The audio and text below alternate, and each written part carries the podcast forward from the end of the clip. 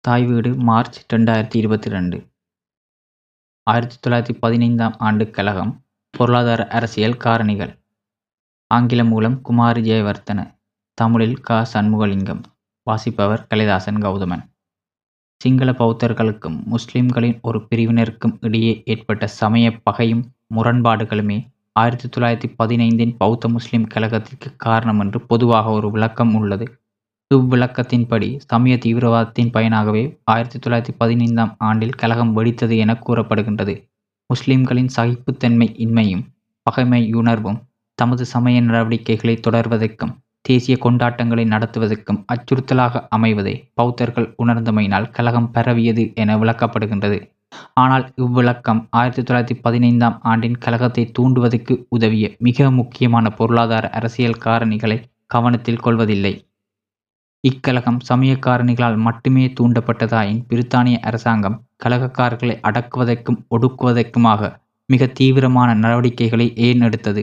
மேலும் கலகம் முடிவுற்ற பின்னரும் கூட பழிவாங்கும் நடவடிக்கைகளை ஏன் தொடர்ந்தது என்ற முக்கியமான கேள்விக்கு விடையை இவ்விளக்கத்தில் காண முடியாது. கலகம் தொடங்குவதற்கு முந்தைய காலப்பகுதியிலேயே சிங்கள பௌத்தர்கள் மத்தியில் பிரித்தானியரின் அரசியல் ஆதிக்கத்திற்கு எதிராக மட்டுமன்றி சிறுபான்மை இனக்குழுமங்களின் பொருளாதார பலத்திற்கு எதிரான எதிர்ப்புணர்வு வளர்ச்சியடைந்திருந்ததை நாம் அவதானிக்கலாம். ஆயிரத்தி தொள்ளாயிரத்தி பதினைந்தின் கலகக்காரர்களை குற்றமெனப்பான்மையுடையவர்களாகவும் காடையர்களாகவும் கொள்ளையடிப்பதில் ஈடுபட்டவர்களாகவும் சித்தரிக்கப்பட்டுள்ளது.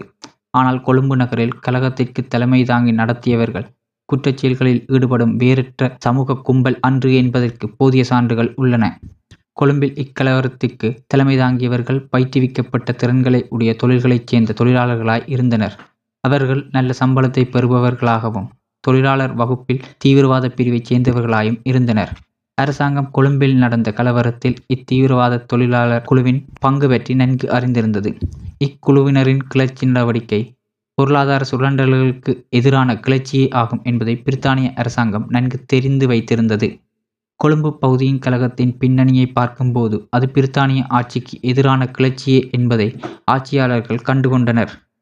இந்தியாவிலும் இலங்கையிலும் தேசியவாதத்தின் எழுச்சி நகரப் பகுதிகளில் தொழிலாளர் கிளர்ச்சிகள் என்பனவற்றை கண்ட பிரித்தானிய அரச அதிகாரிகள் இவை பற்றிய எச்சரிக்கை உணர்வு உடையவர்களாக இருந்தனர். முதலாவது உலக யுத்த காலத்தில் ஜெர்மனியின் சூழ்ச்சி நடவடிக்கைகளை பற்றியும் இவர்கள் அச்சம் கொண்டிருந்தனர். பொருளாதார அரசியல் பின்புலம் காலனிய சமூகங்களில் அரசியலுக்கும் சமயத்துக்கும் நெருங்கிய தொடர்பு இருந்தது. சமய மறுமலர்ச்சி இயக்கங்களில் தெளிவான அரசியல் நோக்கங்கள் இருந்தன. ஆனால் இந்த அரசியல் உள்ளடக்கத்தையும் அரசியல் நடவடிக்கைகளையும் மறைப்பனவாக சமய இயக்கங்கள் விளங்கின. இலங்கையில் தேசியவாதத்தின் முன்னோடியாக ஆயிரத்தி எண்ணூற்றி எண்பதுகளில் பௌத்த மறுமலர்ச்சி இயக்கம் விளங்கியது. சுதேசிய பௌத்த சீர்திருத்தவாதிகளான குணானந்த தேரர் அனகாரிக தர்மபால போன்றோரும் அந்நிய நாட்டினரான கேர்னல் ஒல்கோட் பிளவாட்ஸ்கி அம்மையார் போன்ற தியோசோபிஸ்டுகளும் அன்னிபெஷன் போன்ற கிறிஸ்தவ எதிர்ப்பு விடுதலை சிந்தனையாளர்களும் தேசியவாதிகளுக்கும் ஆதர்சனமாக விளங்கினர். பௌத்த மறுமலர்ச்சியாளர்கள் முதலில் கிறிஸ்தவம் மீதும் கிறிஸ்தவர்களின் கல்வி நடவடிக்கைகள் மீதும் தாக்குதல் தொடுத்தனர். தேசிய சமய அடையாளத்தை தமது எதிர்ப்பு நடவடிக்கைகள் மூலம் உருவாக்கிய பின்னர் கிறிஸ்தவ ஆட்சியாளர்களதும் சிங்களவர் அல்லாதவர்களான சிறுபான்மை குழுக்களதும் பொருளாதார அரசியல் ஆதிக்கத்துக்கு எதிராக பௌத்த மறுமலர்ச்சி இயக்கம் தாக்குதல் தொடுத்தது. ஆயிரத்தி தொள்ளாயிரத்தி பதினைந்தாம் ஆண்டு கலவரத்தின் போது பௌத்த சமய உணர்வுகள் தூண்டப்பட்டன என்பதில் சந்தேகமில்லை. ஆயினும் இக்கலகத்திற்கு பொருளாதார அரசியல் காரணிகளும் பின்னணியாக அமைந்தன. ஆயிரத்தி தொள்ளாயிரத்தி பதினைந்தாம் ஆண்டு கழகத்தை சமய காரணிகளை மட்டும் வைத்து விளக்க முடியாது. ஆயிரத்தி தொள்ளாயிரத்தி பதினொன்று சனத்தொகை மதிப்பீட்டின்படி இலங்கையில் அக்காலத்தில் ரெண்டு லட்சத்தி முப்பத்தி நாலாயிரம் இலங்கை முஸ்லிம்களும் முப்பத்தி மூவாயிரம் இந்திய முஸ்லிம்களும் வாழ்ந்தனர். இந்திய முஸ்லிம்கள் கரையோர மூர்கள் எனவும் அழைக்கப்பட்டனர். கரையோர மூர்கள் அடிக்கடி இந்தியாவிற்கு போவதும் திரும்பி வருவதுமாக இருந்தனர். அவர்கள் பெரும்பாலும் சிறு வர்த்தக முயற்சிகளில் ஈடுபட்டனர். கிராமங்களிலும் நகரப்பகுதிகளிலும் கரையோர மூர்கள் சிறு கடைகளை வைத்து வியாபாரம் செய்து வந்தனர். ஏழைகளுக்கு தேவையான உணவுப் பொருட்களும் ஏனைய அத்தியாவசிய பொருட்களும் இக்கடைகளில் விற்பனை செய்யப்பட்டன. இக்கடைக்காரர்கள் பெரும்பான்மையினர். நகை அடவு பிடிப்பவர்களாகவும் கிராம மக்களுக்கு வட்டிக்கு பணம் கொடுப்பவர்களாகவும் இருந்தனர். நகரப் பகுதிகளில் கரையோர மூர்கள் தேநீர் கடைகளை நடத்தினர். கிராம மக்களுடன் முஸ்லிம் கடைக்காரர்கள் நடத்திய வியாபார நடவடிக்கைகள் அம்மக்களை மோசடியான முறையில் சுரண்டுவதாக இருந்ததாக குற்றச்சாட்டுகள் உள்ளன. முஸ்லிம்களான கடை முதலாளிகளிடம் கடன் பெற்ற கிராமவாசிகள் அவர்களிடம் தமது நிலங்களை பறிகொடுத்தார்கள் என கூறப்படுகின்றது. கரையோர முஸ்லிம்கள் காலப்போக்கில் கிராமத்தவர்களால் வெறுக்கப்பட்டவர்களாக ஆயினர். முஸ்லிம்கள் சிக்கனம் பேணினர் செல்வந்தர்களாக இருந்தனர். அவர்கள் வட்டிக்கு பணம் கொடுப்பவர்களாகவும் நில உடைமையாளர்களாகவும் இருந்தனர் என ஆயிரத்தி தொள்ளாயிரத்தி பதினைந்து கழகத்தை பற்றி ஆராய்ந்து அறிக்கை சமர்ப்பிப்பதற்கு நியமிக்கப்பட்ட விசேட ஆணையாளர்களில் ஒருவரான ஆர். டபிள்யூ. பிரைட் குறிப்பிட்டார். முஸ்லிம் வர்த்தகர்களை பற்றி ஆளுநர் சார்மஸ் பின்வருமாறு குறிப்பிட்டார். எல்லா நாடுகளிலும் கிராம மக்களின் தேவைகளை வழங்கும் கடைகளை நடத்தும் அந்நிய வியாபாரிகள் மீது கிராமவாசிகள் வெறுப்புணர்வு கொண்டிருப்பது இயல்பானதே. தற்காலிக வதிவிடத்தை கொண்ட இந்த வியாபாரிகள் கடைகள் மூலம் கிராம மக்களின் தேவைகளை வழங்குவதோடு சிக்கனம் பேணாத தமது கடனாளிகளின் காணிகளை கடனுக்கு ஈடாக பெற்று வந்தனர். முதலாவது உலக யுத்தம் ஆரம்பமான பின்னர் உள்ள காலப்பகுதியில் ஏழைகளின் பொருளாதார இன்னல்கள் அதிகரித்தன. இதனால் ஏழை மக்களிடம் தம்மை சுரண்டிய முஸ்லிம் வர்த்தகர்கள் மீது வெறுப்புணர்வு எழுந்தது. யுத்தம் காரணமாக போக்குவரத்து தடைகள் ஏற்பட்டன. இறக்குமதியும் ஏற்றுமதியும் தடைப்பட்டன. பொருட்கட்டுப்பாடு ஏற்பட்டது. முக்கியமான பல உற்பத்தி பொருட்களின் உற்பத்தி பொருளியல் மந்தம் காரணமாக வீழ்ச்சியுற்றது தென்னையின் உற்பத்தி பொருட்களது விலைகள் வீழ்ச்சியுற்றன காரியச் சுரங்க உற்பத்தி விலைகளின் சரிவால் தடைப்பட்டது. ரப்பர் உற்பத்தியும் இவ்வாறே வீழ்ச்சியுற்றது இவற்றின் பயனாக உழைப்பாளர் வர்க்கத்தினர் கூலி வருமானம் வீழ்ச்சியுற்றது. பல வேலைகளை இழந்தனர். மேற்குறித்த தொழிற்துறைகளில் ஆட்குறைப்பு செய்யப்பட்டது. நகரப் பகுதிகளில் பயிற்றுவிக்கப்பட்ட தொழிலாளர்களிடையே வேலையின்மை அதிகரித்தது. யுத்தகால தடைகளால் உணவுப் பொருட்களின் விலைகள் பல மடங்கு அதிகரித்தன. ஏனைய அத்தியாவசிய பொருட்களின் விலைகளும் அதிகரித்தன. வறிய வகுப்பினர் இதனால் பெரிதும் பாதிக்கப்பட்டனர். கிராம விவசாயிகளிடம் பொருட்களின் விலை உயர்வின் தாக்கம் ஒரு சதம் அல்லது அரை சதம் என்ற அற்பமான உயர்வு கூட விலை உயர்வு என்ற முறையில் உணரப்படும். ஒரு சிறிய விலை உயர்வை கூட தாங்க முடியாமல் அவர்கள் தமது வெறுப்பை வெளிப்படுத்துவர் என்று அக்கால ஆளுநர் குறிப்பிட்டார். அத்தோடு வறியவர்களுக்கு அறவிலையில் விற்பதே வர்த்தகர்களின் வழக்கம் என்று அவர் குறிப்பிட்டார். ஆயிரத்தி தொள்ளாயிரத்தி பதினைஞ்சு கழகத்துக்கு முந்தைய ஆண்டுகளில் இலங்கையில் தேசியவாதம் சிங்கள பௌத்தர்களிடம் பரவியது. இதனால் இனவாத உணர்ச்சியும் முருகல் நிலையும் தோன்றியது. சிங்கள நாளிதழ்களும் பௌத்த சஞ்சிகைகளும் சிறுபான்மை மக்களுக்கு எதிரான பிரச்சாரத்தை மேற்கொண்டன. முன்னணி ஊடகவியலாளராக விளங்கிய பியதாச சிறிசேன ஆயிரத்தி தொள்ளாயிரத்தி ஒன்பது ஆண்டு சிங்களவர்களுக்கு அறிவுரை கூறும் வகையில் கரை நாட்டு மூர்கள் கொச்சின்கள் அந்நியர்கள் ஆகியோருடன் பொருளாதார பரிவர்த்தனை உறவுகளை வைத்திருக்க வேண்டாம் என எழுதினார். அவ்வாண்டில் மகாபோதி ஜேர்னல் இதழில் அநாகரிக தர்மபால பம்பாயில் இருந்து வந்த வர்த்தகர்களுக்கும் தென்னிந்திய வியாபாரிகளுக்கும் இலங்கையில் வர்த்தகம் செய்வதாகவும் மண்ணின் புதல்வர்கள் விவசாயத்தை கைவிட்டு நகரத்தில் எழுதுவிஞர்களாக அடிமை தொழில் செய்கின்றனர் எனவும் எழுதினார். மகாபோதி ஜேர்னல் அனகாரிக தர்மபாலவினை ஆசிரியராக கொண்டு வெளிவந்த ஆங்கில சஞ்சிகை ஆகும். அனகாரிக தர்மபால சிங்கள பௌத்திய என்ற பத்திரிகையையும் வெளியிட்டார். அப்பத்திரிகை இந்த நாட்டுக்குள் எப்பொழுது வெள்ளையன் கால் வைத்தானோ அன்றிலிருந்து சிங்கள மக்கள் தமது விடாமுயற்சி ஊக்கம் வளமைகள் பழக்க வழக்கங்கள் என்பனவற்றை கைவிட்டனர். சிங்களவர் கரை நாட்டு மூர்களினதும் தமிழர்களினதும் காலில் விழுந்து சேவகம் செய்யும் நிலைக்கு தள்ளப்பட்டனர் என கடுமையான எதிர்ப்பு பிரச்சாரத்தை செய்து வந்தது. ஆயிரத்தி தொள்ளாயிரத்தி பதினைந்தில் பௌத்தர்களுக்கும் முஸ்லிம்களுக்கும் இடையே முருகல் நிலை தோன்றிய போது லக்மின எனும் சிங்கள பத்திரிகை கரை நாட்டு மூர்களை தாக்கி இந்த கேடுகட்ட கூட்டத்தை நாட்டை விட்டு அகற்றுவதற்கு ஒரு திட்டம் வகுத்து நிறைவேற்றப்பட வேண்டும் என எழுதியது. இன்னொரு பத்திரிகையான தினமின மூர்கள் எமது பரம விரோதிகள் என எழுதியது.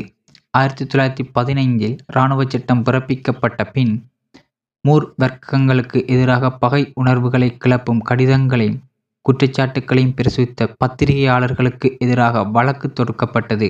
அரசாங்கம் சிங்கள பௌத்திய சிங்கள ஜாதிய ஆகிய பத்திரிகைகளை தடை செய்தது. ஆயிரத்தி தொள்ளாயிரத்தி பதினைஞ்சு கலவரத்துக்கு முற்பட்ட காலத்தில் அரசாங்க உத்தியோகத்தர்களுக்கும் சுதேசியர்களுக்கும் இடையே பல விடயங்கள் தொடர்பான பிணக்குகள் இருந்தன.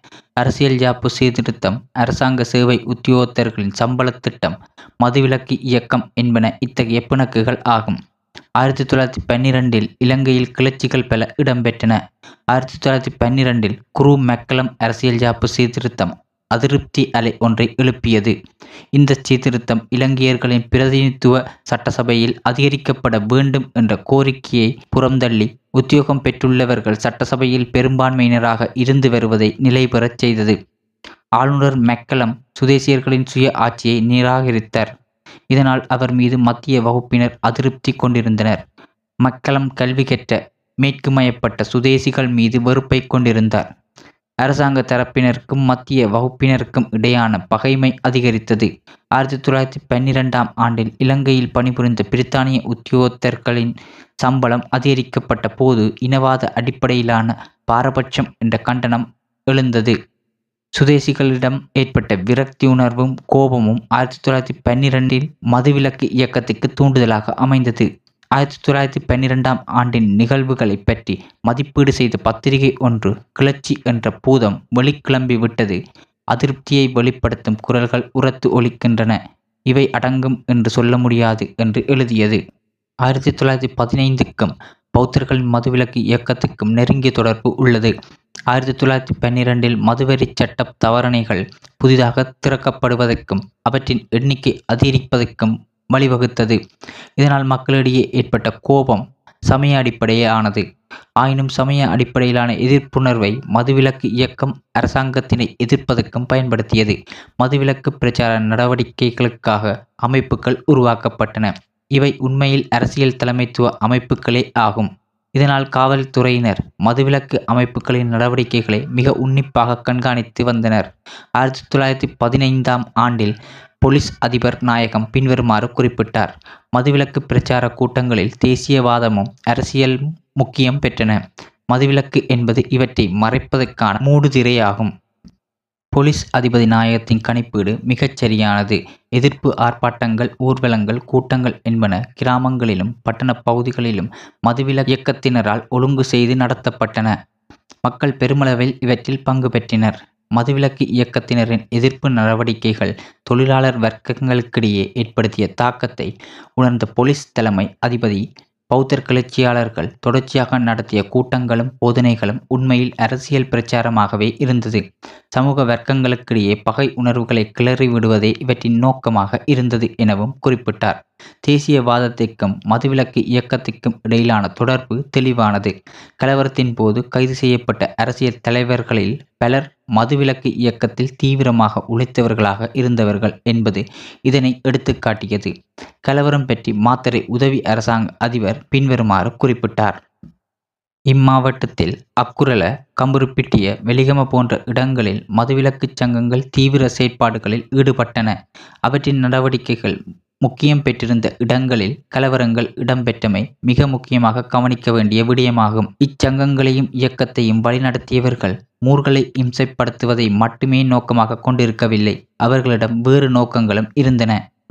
ஆயிரத்தி தொள்ளாயிரத்தி பதினாலாம் ஆயிரத்தி தொள்ளாயிரத்தி பதினைந்தாம் ஆண்டுகளில் அரசியல் கிளர்ச்சி நடவடிக்கைகளும் தேசியவாத கருத்துக்களும் வெளிப்பட்டு தெரிந்தன. விவாத மன்றங்களும் இலக்கிய சங்கங்கள் என்பனவும் பிற குழு நடவடிக்கைகளும் பரவலாக இடம்பெற்றன. இவை அரசியல் செயற்பாடுகளை மறைக்கும் மூடுதிரைகளாகவே இருந்தன. இந்தியா அயர்லாந்து சீனா துருக்கி ஆகிய நாடுகளில் இளைஞர்களான கிளர்ச்சிவாதிகளின் நடவடிக்கைகள் இலங்கையின் இளைய தலைமுறையினருக்கும் ஆதர்சமாக அமைந்தன. விக்டர் கொரையாவும் ஏஇ குணசிங்கவும் ஒன்றிணைந்து இளைஞர்களான தீவிரவாதிகளை கொண்ட ஜங்லங்கா லீக் என்ற அமைப்பை உருவாக்கினர். மிதவாதிகளான முதிய தலைவர்களின் அரசியல் கொள்கைகளுக்கு எதிராக அறைகூவல் விடுத்த இத்தீவிரவாதிகள் அரசியல் மாற்றத்தை கோரி நின்றனர். அவர்கள் பூர்ண சுயாட்சியை கோரியதோடு Kemal Ataturk Sun Yat sen Balagangadhara Tilak போன்ற தலைவர்களின் கொள்கைகளை வரவேற்று பிரச்சாரம் செய்தனர். அயர்லாந்து தேசியவாதிகளின் கருத்துக்களையும் ஏற்றிருந்த இவ்விளைஞர்கள் இலங்கையின் அரசியலில் ஒரு புதிய அம்சமான கிளர்ச்சிவாதத்தை புகுத்தினர். காவல்துறை ஜங்லங்கா லீக்கின் நடவடிக்கைகளை துல்லியமாக கண்காணித்து வந்தது. கலவரம் வெடித்ததும் ஜங்லங்கா லீக்கின் தீவிர செயற்பாட்டாளர்கள் கைது செய்யப்பட்டு சிறையில் அடைக்கப்பட்டனர். அவர்களிடம் இருந்து அரசியல் பிரசுரங்கள் பல கைப்பற்றப்பட்டன. மதுவிலக்கு பிரச்சார இயக்கத்திற்கு நாடகம் கவிதை என்ற கலை இலக்கிய வடிவங்களும் உபயோகிக்கப்பட்டன. அரசுக்கு எதிரான கழகத்தை தூண்டும் கருத்துக்கள் என்று கருதக்கூடிய மதுவிலக்கு பிரச்சாரத்தில் மேற்குறித்த கலை இலக்கிய வடிவங்கள் ஊடாக வெளிப்படுத்தப்பட்டன. வரலாற்று நாயகர்களை மையமாக கொண்டு சிங்களவர்களின் தேசிய உணர்ச்சியை தூண்டும் நவீன பாணி நாடகங்கள் அரங்கேற்றப்பட்டன. இந்நாடகங்களை பார்க்கக்கூடிய ரசிகர் கூட்டம் மத்திய வகுப்பினர் அல்லாத பிற வர்க்கங்களையும் உள்ளடக்கியதாக இருந்தது. சிங்களவர்களின் வீர அரசர்களான ஸ்ரீ விக்ரம ராஜசிங்க துட்டகைமுனி ஆகியோரை கதாநாயகர்களாக கொண்ட நாடகங்களை ஜோண்டி சில்வா மேடியேற்றினார். ஜோண்டி சில்வா சிங்கள பரபாவ நாட்டிய எனும் நாடகத்தை எழுதி அரங்கேற்றினார். இந்நாடகம் அந்நிய மோகத்திற்கு ஆளாகிய சிங்களவர்களை பாத்திரங்களின் உரையாடல்கள் மூலம் நையாண்டி செய்வதாக இருந்தது. ஆங்கிலமயப்பட்ட சிங்களவர்களை கேலி செய்யும் இந்நாடகம் போலீஸ் அதிபதி எச் எல் டவ்பிக்கின் கழகக் கண்களில் இருந்து தப்பிக்கொள்ளவில்லை. போலீஸ் அதிபர் அரசுக்கு எதிரான நடவடிக்கைகள் பற்றி சான்றுகளை திரட்டும் பணியில் ஈடுபட்டிருந்தார். தேசியவாத உணர்வுகளை தூண்டும் நடவடிக்கைகள் பற்றி அவர் ஆளுநருக்கு அனுப்பிய அறிக்கையில் தேசியவாத உணர்வுகளை கிளறிவிடும் நோக்குடன் ஜோண்டி சில்வா உணர்ச்சியை தூண்டும் தொடர் நாடகங்களை அரங்கேற்றினார் என்று குறிப்பிட்டார். இக்காலத்தில் பிரசுரிக்கப்பட்ட கவிதைகள் பற்றியும் போலீசார் கவனம் செலுத்த தவறவில்லை. நான்சி விஜயங்கூர் என்பவர் எழுதிய கவிதைகள் கலகத்தை தூண்டும் உள்ளடக்கம் கொண்டவை என தம் அதிருப்தியை வெளியிட்டார். தேசியவாத கருத்துக்களை எடுத்து கூறும் சிறுநூல்களை போலீசார் நுணுக்கமாக பரிசீலனை செய்தனர். பாடசாலைகளின் சஞ்சிகைகளையும் அவர்கள் பரிசீலனை செய்தனர். கண்டியின் சிங்கள ராஜ்யம் ஒழிக்கப்பட்டதன் நூற்றாண்டு நிறைவாக ஆயிரத்தி தொள்ளாயிரத்தி பதினைஞ்சாம் ஆண்டு விளங்கியது. இவ்வாண்டு மே மாதம் மகாபோதி கல்லூரியின் முதலாவது இதழ் வெளியாயிற்று. அவ்விதழில் ஸ்காட் எழுதிய லேத ரோட் சொபலோ என்ற கவிதை பிரசுரிக்கப்பட்டிருந்தது. பிரித்தானியர் ஆட்சி பற்றி ஒரு மாணவன் அவ்விதழில் எழுதிய கட்டுரையில் எதுவும் நிலையானதல்ல யாவுமே மாறிக்கொண்டிருக்கின்றன என்று எழுதியிருந்தான். இது ஆட்சேபனைக்குரிய கருத்தாக நோக்கப்பட்டது. விக்டர் கொரியா அவர்களை ஆசிரியராக கொண்டு வெளிவந்த சிங்கள தருணைய என்ற சஞ்சிகையின் ஆயிரத்தி தொள்ளாயிரத்தி பதினைஞ்சு மார்ச் இதழின் முகப்பு அட்டையில் கண்டியின் கடைசி மன்னன் படம் வெளியாகி இருந்தது. அவ்விதழில் எழுதியிருந்தவற்றில் இருந்து ஒரு பந்தியை போலீஸ் அறிக்கை மேற்கோள் காட்டியது. எமது நாட்டின் சுதந்திரத்தை அந்நியனாகிய அரசன் ஒருவன் இழந்து நூறு ஆண்டுகள் கடந்துவிட்டன. இப்போது நாம் எதை உண்மையில் செய்ய வேண்டுமோ அதை செய்வதற்கான காலம் நெருங்கிக் கொண்டிருக்கின்றது. எமது தேசிய இயக்கத்திற்காகவும் நாட்டிற்காகவும் எமது உயிரை கூட தியாகம் செய்ய வேண்டிய காலம் வந்துவிட்டது. தேசியவாதம் பொருளாதார பிரச்சினைகள் என்பன சார்ந்த கிளர்ச்சி சிந்தனைகள் மக்களிடையே பரப்பப்படுவதை அரசு அதிகாரிகள் அவதானமாக உற்று நோக்கினர். மோசமாகிக் கொண்டிருக்கும் இந்திய நிலைமையுடன் ஒப்பிட்டும் அவர் கருத்துக்களை கூறினார். இலங்கையின் அரசியல் பொருளாதார போக்குகளை சுட்டிக்காட்டி அவை பிரித்தானியாவின் ஆட்சிக்கு ஆபத்தானவை என்று கருத்துரைத்தனர். ஆயிரத்தி தொள்ளாயிரத்தி பதினைஞ்சு கழகத்தில் தொழிலாளர் வர்க்கத்தின் பங்கேற்பு நகரத்துறையில் கைத்தொழில்கள் வளர்ச்சியுற்ற போது தொழிலாளர் வர்க்கத்தினர் கிளர்ச்சிகளும் தொழிற்சங்க நடவடிக்கைகளும் இடம்பெற்றன. ஆயிரத்தி எண்ணூற்றி தொண்ணூற்றி மூன்றில் அச்சு தொழிலாளர் வேலை நிறுத்தம் ஆயிரத்தி எண்ணூற்றி தொண்ணூற்றி ஆறில் செலவை தொழிலாளர்களின் வேலை நிறுத்தம் ஆயிரத்தி தொள்ளாயிரத்தி ஆறில் மாட்டு வண்டிக்காரர்களின் வேலை நிறுத்தம் என்பன தொழிலாளர் அமைதியின்மைக்கு உதாரணங்களாகும். ஆயிரத்தி தொள்ளாயிரத்தி பன்னிரெண்டில் ரயில்வே தொழிலாளர்களின் வேலை நிறுத்தம் இடம்பெற்றது. இத்தொழிலாளர்கள் தொழிற்சங்கமாக அணிதிரட்டுவதில் மதுவிலக்கு இயக்கத்துடன் தொடர்புடைய அய அரசியல்வாதிகள் சம்பந்தப்பட்டிருந்தனர். ரயில்வே தொழிலாளர் வேலை நிறுத்தத்தை தேசிய உணர்வின் வெளிப்பாடு என அனகாரிக தர்மபால வர்ணித்தார். உலகளாவிய ரீதியில் தொழிலாளர் வகுப்பினரிடம் ஏற்பட்டு வரும் அதிருப்தி உணர்வு அலை இலங்கையினையும் பாதிக்கும் என சேர் பொன்னம்பலம் அருணாச்சலம் எதிர்வு கூறினார். ரயில்வே தொழிலாளர்களிடம் பரவி வரும் தீவிரவாதத்தின் விளைவுகளை ஆயிரத்தி தொள்ளாயிரத்தி பதினைஞ்சு கழகத்தின் போது அவதானிக்க முடிந்தது. இதையிட்டு அரசாங்கம் அச்சமடைந்தது. கொழும்புக்கு வெளியே உள்ள மாகாணங்களில் ஆரம்பித்த கழகம் ஆயிரத்தி தொள்ளாயிரத்தி பதினைஞ்சு மே மாதம் கொழும்பு நகரில் பரவியது. கொழும்பில் இடம்பெற்ற கழகங்களில் தொழிலாளர் வர்க்கத்தினரும் கொழும்பு நகரின் ஏழைகளும் பங்கு பெற்றினர். இக்கழகங்களின் தன்மையை ஆராய்ந்து பார்க்கும்போது அவை சமய பிரச்சினை சார்ந்த கழகங்களாக அல்லாது சனக்கும்பல்களின் வன்முறை என்ற தன்மையை கொண்டிருந்தன. இத்தகைய கும்பல் நடவடிக்கை மிகவும் ஆபத்தானது என்பதை அரசாங்கம் உணர்ந்தது. பிரெஞ்சு புரட்சியின் போது கும்பல்களின் பங்கேற்பு பற்றி டெயின் என்பவர் குறிப்பிடும் போது குற்றவாளிகள் நிரந்தரமான வதிவிடமில்லாத தெருச்சுற்றிகள் பிழைப்பதற்கு வழியில்லாதவர்களான ஏழைகள் ஆகியோரை கொண்ட கும்பல்கள் என்று குறிப்பிட்டார். கும்பல்களை இரத்த கலர்களை உண்டாக்கும் கொலைகாரர்கள் கொடியவர்கள் என்று எட்மன்பர்க் குறிப்பிட்டார். ஆயிரத்தி தொள்ளாயிரத்தி பதினைஞ்சில் கொழும்பு நகரில் ஏற்பட்ட கலவரம் பற்றியும் டெயின் எட்மன்பர்க் போன்றோர் குறிப்பிட்டவாறான விவரிப்புகள் முன்வைக்கப்பட்டன. ஆயிரத்தி தொள்ளாயிரத்தி பதினைஞ்சு கலகம் காவாலிகள் குற்றவாளிகள் கொள்ளையடிப்போர் இவர்களைப் போன்றவர்களின் ஏவலாளிகளின் செயலாக விளக்கப்பட்டது. நகரில் ஏற்பட்ட பதற்ற நிலையை பயன்படுத்தி மேற்குறித்த வகையினரான சனக்கும்பல்கள் கொள்ளையடிப்பதில் ஈடுபட்டனர் என கழகம் பற்றிய விளக்கங்கள் அமைந்தன. ஆனால் ஆயிரத்தி தொள்ளாயிரத்தி பதினைந்தின் கழகத்தில் நகர தொழிலாளர் வகுப்பினர் முக்கிய பங்கேற்றனர் என்பதை காண முடியும். கும்பல்களில் நகர தொழிலாளர்களும் நகரத்தின் ஏழைகளும் காணப்பட்டனர். இக்கும்பல்களை நெருப்படுத்தியவர்கள் குற்றவாளிகள் அல்லர். பயிற்றுவிக்கப்பட்ட தொழிலாளர்களே கழகத்தை வழிநடத்தினர். குறிப்பாக ஆயிரத்தி தொள்ளாயிரத்தி பன்னிரெண்டில் வேலைநிறுத்தம் செய்த ரயில்வே தொழிலாளர்களே இக்கழகத்தை வழிநடத்தினர். இதனால் அரசாங்கம் ரயில்வே தொழிலாளர்கள் மீது கடும் நடவடிக்கை எடுத்தது. ரயில்வே தொழிலாளர்களில் மிகவும் தீவிரவாதிகளாக இருபத்தெட்டு பேரை அரசாங்கம் கைது செய்து சிறையில் அடைத்தது. பின்னர் இவர்களை மட்டக்களப்பு சிறைக்கு மாற்றியது.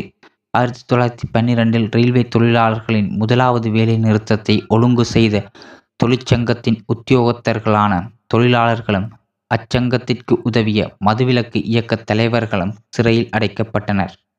ஆயிரத்தி தொள்ளாயிரத்தி பதினைஞ்சு கழகம் நடைபெற்ற வேளை கொழும்பு நகரில் தொழிலாளர்கள் ஒழுங்கமைக்கப்பட்ட கைத்தொழில்துறை தொழிலாளர் வகுப்பு என்ற வரையறைக்கு பொருத்தமானவர்களாக இருக்கவில்லை. அவர்கள் ஒழுங்கமைக்கப்படாதவர்களாகவே இருந்தனர்.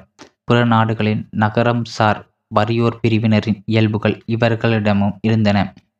வேலையின்மை உணவுப் பொருட்களின் வெளியேற்றம் என்பன இவர்களை பாதிப்பதனால் அடிக்கடி பொறுமை இழந்து எதிர்ப்பு நடவடிக்கைகளிலும் ஆயிரத்தி தொள்ளாயிரத்தி பதினைந்தில் நடந்து கொண்டது போல கலகத்திலும் கொள்ளையடிப்பதிலும் ஈடுபட்டனர்.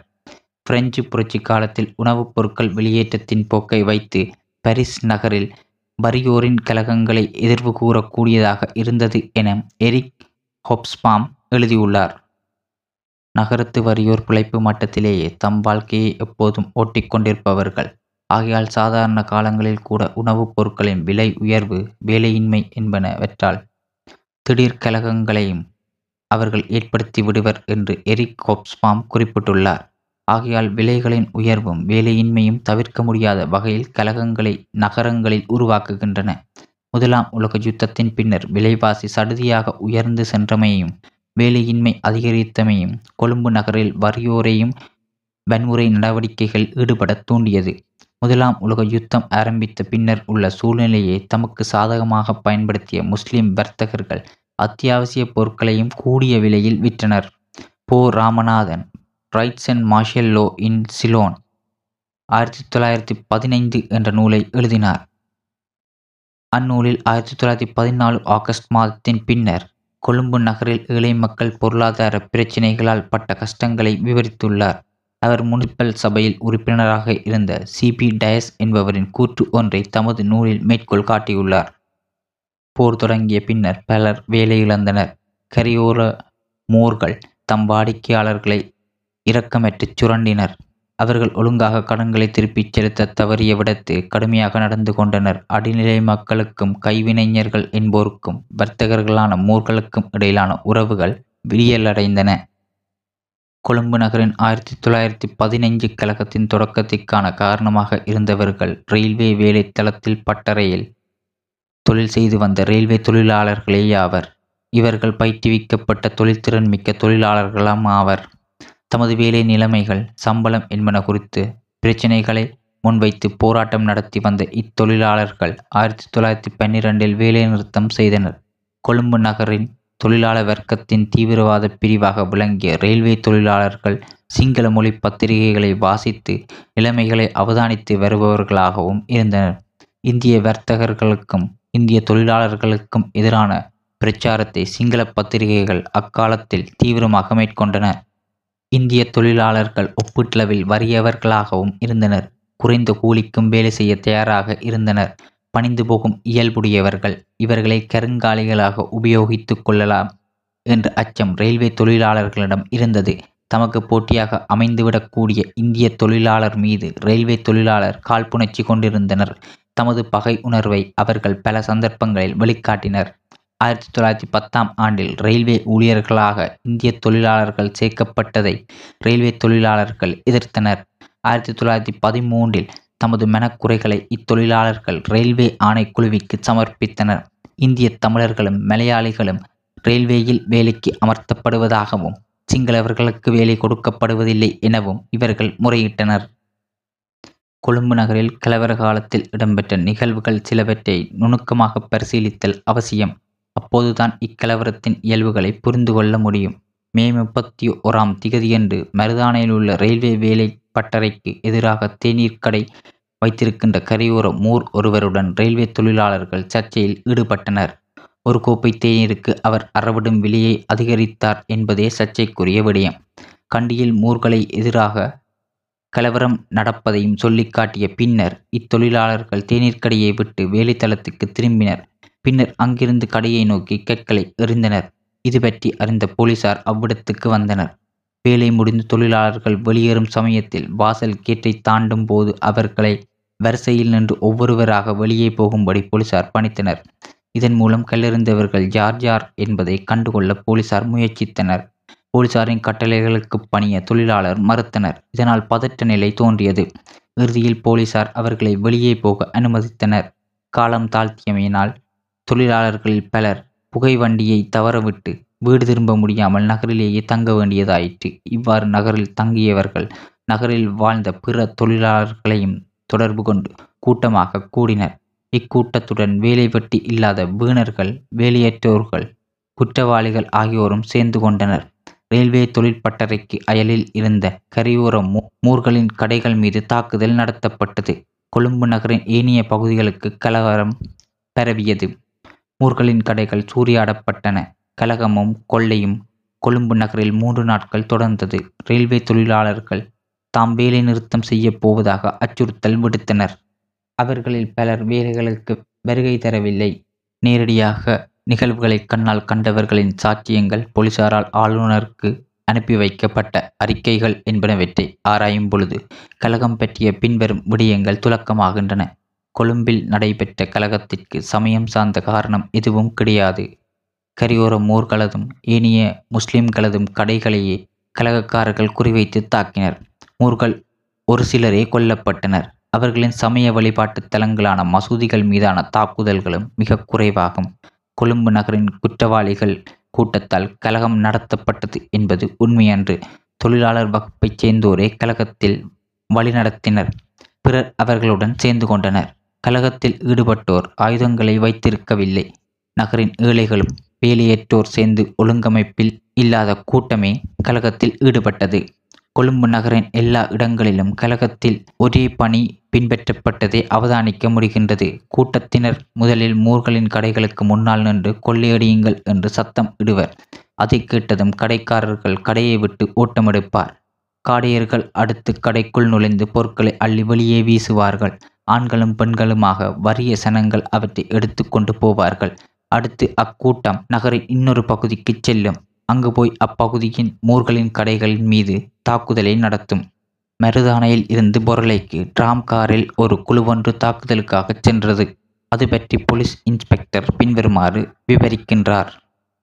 சந்திக்கு அருகே இருந்த வறியவர்கள் அங்கே ஒன்று கூடுவதை நான் அவதானித்தேன். மீன் விற்பனை செய்பவர்கள் துணி வெளுப்பவர்கள் என்போரும் காடையர்களும் அக்கூட்டத்தில் காணப்பட்டனர்.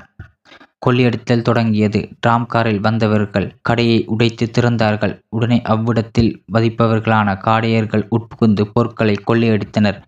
நாட்டின் பிற பகுதிகளில் மூர்களை தாக்குதல் கொலை செய்தல் போன்றன இடம்பெற்ற போதும் கொழும்பு நகரில் சனக்கும்பல்கள் மூர்களை தாக்குவதிலே அவர்களது வணக்கஸ்தலங்களை கொள்ளையடிப்பதிலோ சமய அடிப்படையிலான தாக்குதல்களிலோ ஈடுபடவில்லை என்பது குறிப்பிட்டு சொல்ல வேண்டிய விடயமாகும். அச்சன கும்பல்கள் கொழும்பு நகரின் மூர்களின் கடைகளை கொள்ளையிடுவதிலேயே ஈடுபட்டிருந்தன. இது மூர் வர்க்கத்தின் கொள்ளை லாபம் அடித்தல் நேர்மையற்ற வர்த்தக நடைமுறைகள் என்பனவற்றால் ஏற்பட்ட துன்பங்களால் எழுந்த கோபத்தின் வெளிப்பாடு என்றே கூற வேண்டும். கொழும்பு நகரில் மூர்களில் பெரும் எண்ணிக்கைகளில் வாழ்ந்த பகுதிகளில் சிங்களவர்களுக்கும் மூர்களுக்கும் இடையே சண்டைகள் இடம்பெற்றன. ஆயினும் நேரடியான சாட்சியங்களின் மூலம் அறியப்படும் உண்மை யாதெனில் மூர்களை அடித்து காயப்படுத்துவதும் கொல்லுவதும் நோக்கமாக இருக்கவில்லை. மூர்களின் கடைகளை கொள்ளையடிப்பதே நோக்கமாக இருந்தது. சனக்கும்பல்களின் வன்முறையால் இறந்தோர் தொகை மிகவும் குறைவு. கண்டிக்கழகம் கொழும்பு கழகத்தை விட கொந்தளிப்பு மிக்கது. குற்றச்செயல்கள் கண்டியில் மிக அதிகம். கொழும்பு கழகமும் எதிரானது என்ற இயல்புடையதாய் கண்டிக்கழகத்திற்கு ஆதரவு தெரிவித்து எழுந்ததாயினும் அது அதனோடு தொடர்பெற்று தனித்து ஆரம்பித்தது. கொழும்பு கலகக்காரர்கள் சமய உணர்வால் தூண்டப்பட்டவர்கள் அல்ல. கொள்ளையிடுதலே அவர்களின் நோக்கம். மூர்களை தாக்கி காயப்படுத்துதல் கொலை செய்தல் என்பனவும் நோக்கமாக இருக்கவில்லை.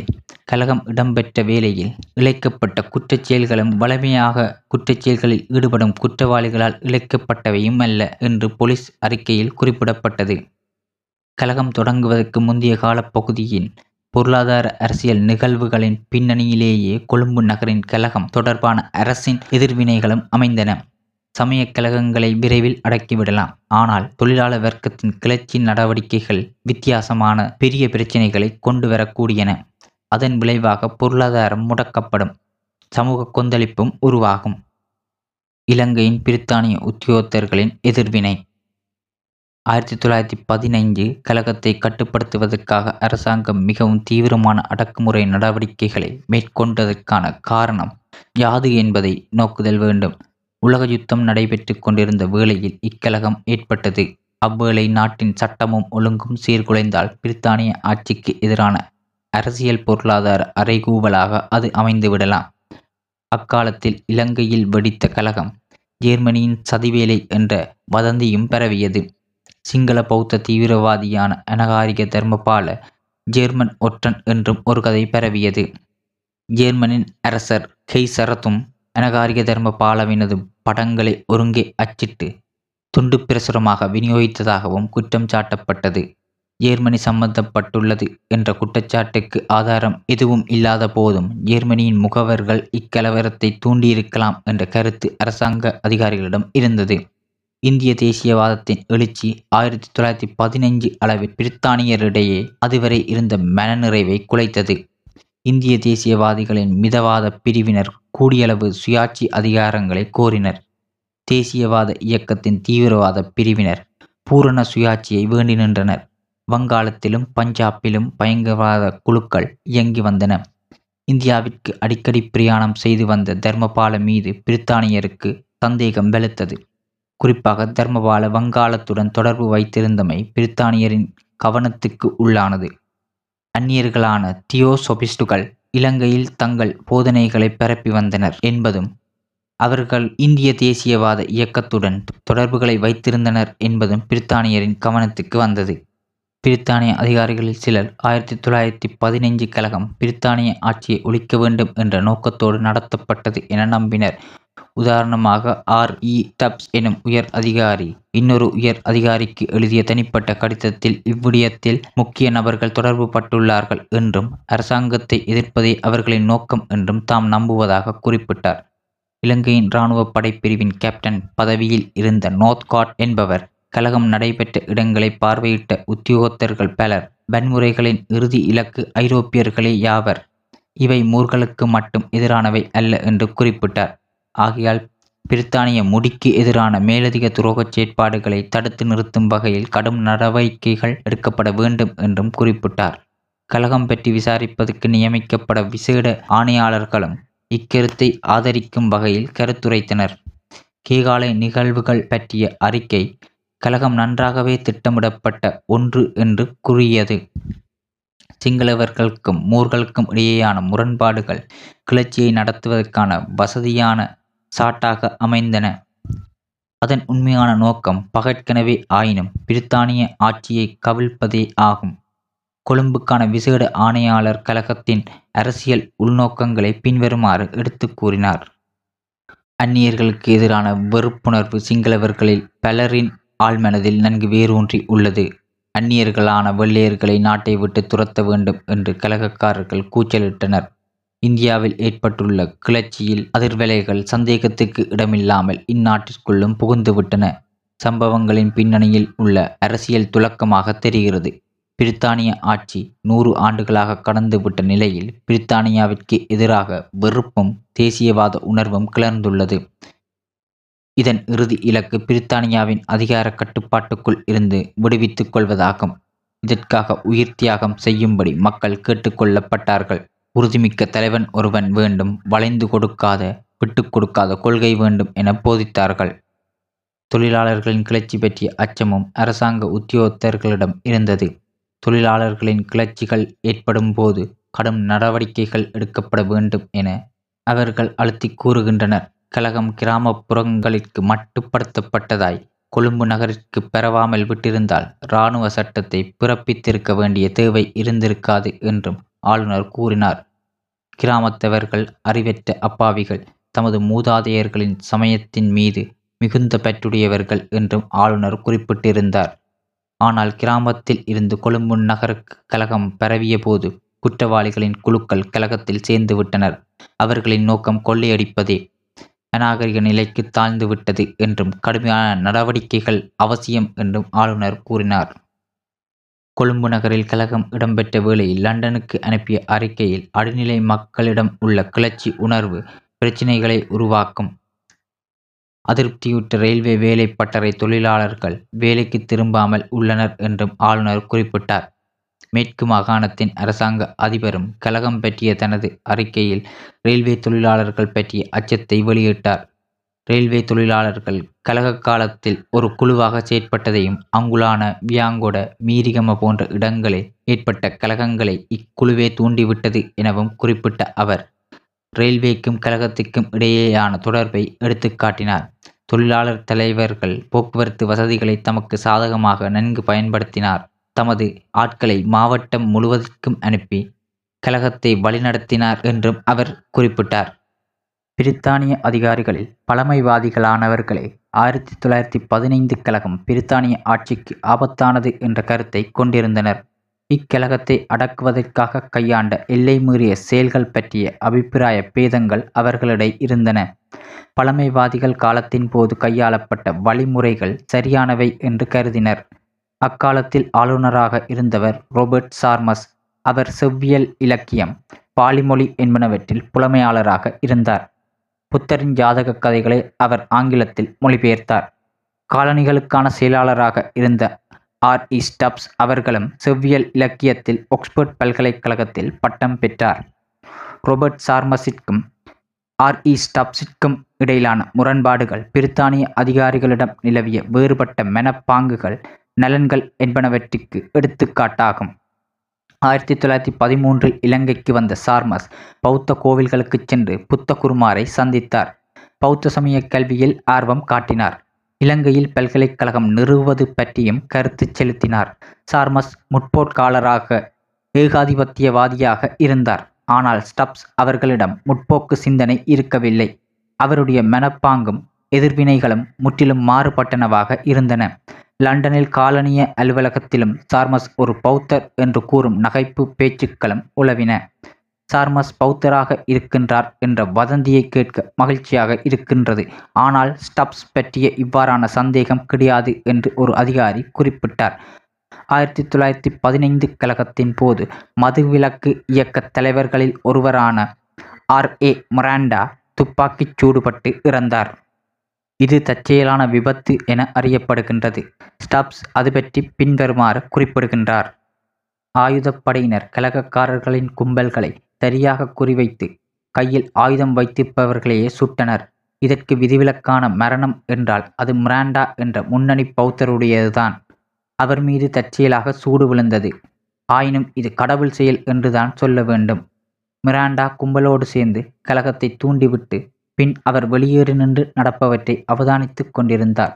ஆகவே தற்செயல் ஆயினும் சரியான நபர்தான் எம்மிடம் அகப்பட்டு கொண்டார். கலகம் நடைபெற்று கொண்டிருந்த வேளை காலனிய நாடுகளுக்கான செயலாளர் R. E. Stubbs brigadier general Malcolm Ilangai படையணியின் commander captain Northcote police அதிபதி டவுபிக்கின் என்போரே முக்கியமான முடிவுகளை எடுத்தனர். ஆளுநர் சார்மஸ் அவர்களதும் முற்போக்கான சிந்தனை உடைய சிவில் சேவை அதிகாரிகளதும் கருத்துக்களை இத்தீவிரவாதிகள் நிராகரித்தனர்.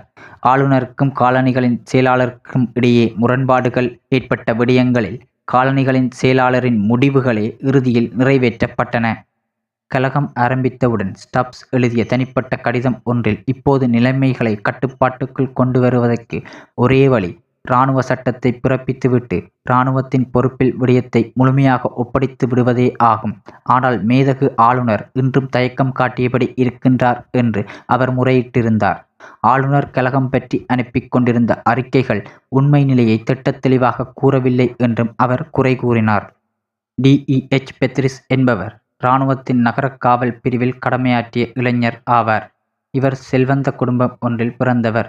கலகத்தை தூண்டிவிட்டார் என்ற குற்றச்சாட்டில் பெத்ரிஸ் இராணுவ நீதிமன்றத்தினால் விசாரிக்கப்பட்டு மரண தண்டனை விதிக்கப்பட்டார். வழமையாக இராணுவ நீதிமன்றத்தில் மரண தண்டனை தீர்ப்பை ஆளுநர் அங்கீகரிப்பார் அல்லது மரண தண்டனைக்கு பதில் சிறை தண்டனை என மாற்றவும் செய்யார். பெத்ரிஸ் விடயத்தில் ஆளுநர் ஆலோசனை பெறாமலேயே மரண தண்டனை நிறைவேற்றப்பட்டது.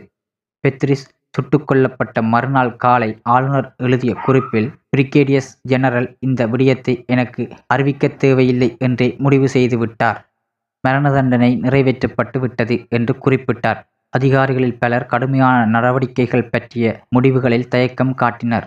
ஆனால் தீவிரவாதிகள் குழு கடுமையான அடக்குமுறை பழிவாங்கும் செயல்கள் என்பனவற்றை நிறைவேற்றியது.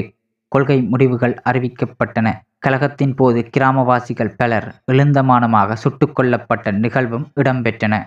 கழகத்திற்கு முந்தைய ஆண்டுகளில் அதிகாரிகளின் ஒரு பிரிவினரிடம் தேசியவாதம் தொழிலாளர் சங்கங்களின் அமைதியின்மை கிளர்ச்சியும் என்பன குறித்த அச்சம் இருந்தன. அக்கால பகுதியின் பொருளாதார அரசியல் பின்னணியில் இந்த அச்சத்திற்கான காரணத்தை புரிந்து கொள்ளலாம். ஆயிரத்தி தொள்ளாயிரத்தி பதினைந்தின் கழகத்தினால் பிரித்தானிய அதிகாரிகளுக்கு ஏற்பட்ட உளவியல் தாக்கமும் முக்கியமானதாகும். இலங்கையில் தாம் பாதுகாப்பாகவே இருக்கின்றோம் என்ற உணர்வுடன் இருந்து வந்த பிரித்தானிய அதிகாரிகளுக்கு ஆயிரத்தி தொள்ளாயிரத்தி பதினாலில் யுத்தம் ஆரம்பித்தமை கலக்கத்தை ஏற்படுத்தியது. அடுத்த ஆயிரத்தி தொள்ளாயிரத்தி பதினைந்தில் கலகம் ஏற்பட்டது. இக்கலகத்தால் அவர்களுக்கு நடுக்கம் ஏற்பட்டது என்றால் மிக இல்லை இலங்கையில் பணிபுரிந்த பிரித்தானிய அதிகாரிகளில் பலர் உலக யுத்தம் காரணமாக தனிப்பட்ட முறையில் பாதிப்புக்குள்ளாகி இருந்தனர். ஆயிரத்தி தொள்ளாயிரத்தி பதினைந்து மே மாதம் ஆளுநர் சார்மஸின் இரண்டு மகன்மார் போர்முனையில் மடிந்தனர். இவர்களின் மரணம் சம்பவித்து சில வாரங்கள் கழித்து இலங்கையில் கலகம் ஆரம்பித்தது. தமது மகன்களின் இறப்பினால் அதிர்ச்சிக்கு உள்ளாக்கப்பட்டிருந்த சார்மஸ் மனம் தளர்ந்து போயிருந்தார். அவரால் ஸ்டப்ஸ் குழுவின் அத்துமீறல்களை கட்டுப்படுத்த முடியவில்லை. ஸ்டப்ஸ் கூட கலகம் தொடங்கிய போது இலங்கையின் நிலைமைகளை கேள்வியுற்று கலக்கமுற்றிருந்தார். ஆளுநர் சார்மஸ் அனுப்பிய அறிக்கை சூழ்ந்துள்ள ஆபத்துக்கள் பற்றி அழுத்திக் கூறவில்லை என அவர் கருதினார். ஆளுநர் கலகம் நடந்த வேளை போய் நேரில் பார்க்கவில்லை. லட்சக்கணக்கான பணப்பெறுமதியுள்ள சொத்துக்கள் சாம்பலாகியதை அவர் கண்களால் பார்க்கவில்லை. ஒருவன் தன் வீட்டுக்குள் வைத்தே கொல்லப்படுவதை அக்கோரத்தை அவர் பார்த்திருக்க வேண்டாமா என்று அவர் குறிப்பிட்டுள்ளார். இலங்கையின் முதுநிலை நிர்வாக உத்தியோகத்தர்கள் பலர் ஆயிரத்தி தொள்ளாயிரத்தி பதினைந்து கழகத்திற்கு பின்னணியில் சமயத்திற்கு அப்பாற்பட்ட வேறு விடயங்கள் இருந்ததை கண்டனர். ஆயினும் இவ்விடயங்கள் பற்றி அவர்கள் யதார்த்தபூர்வமான மதிப்பீட்டை செய்யத் தவறிவிட்டனர். பொருளாதார அரசியல் காரணிகளால் ஏற்படவிருந்த ஆபத்தை அவர்கள் சரியாக உணர்ந்து கொள்ளவில்லை.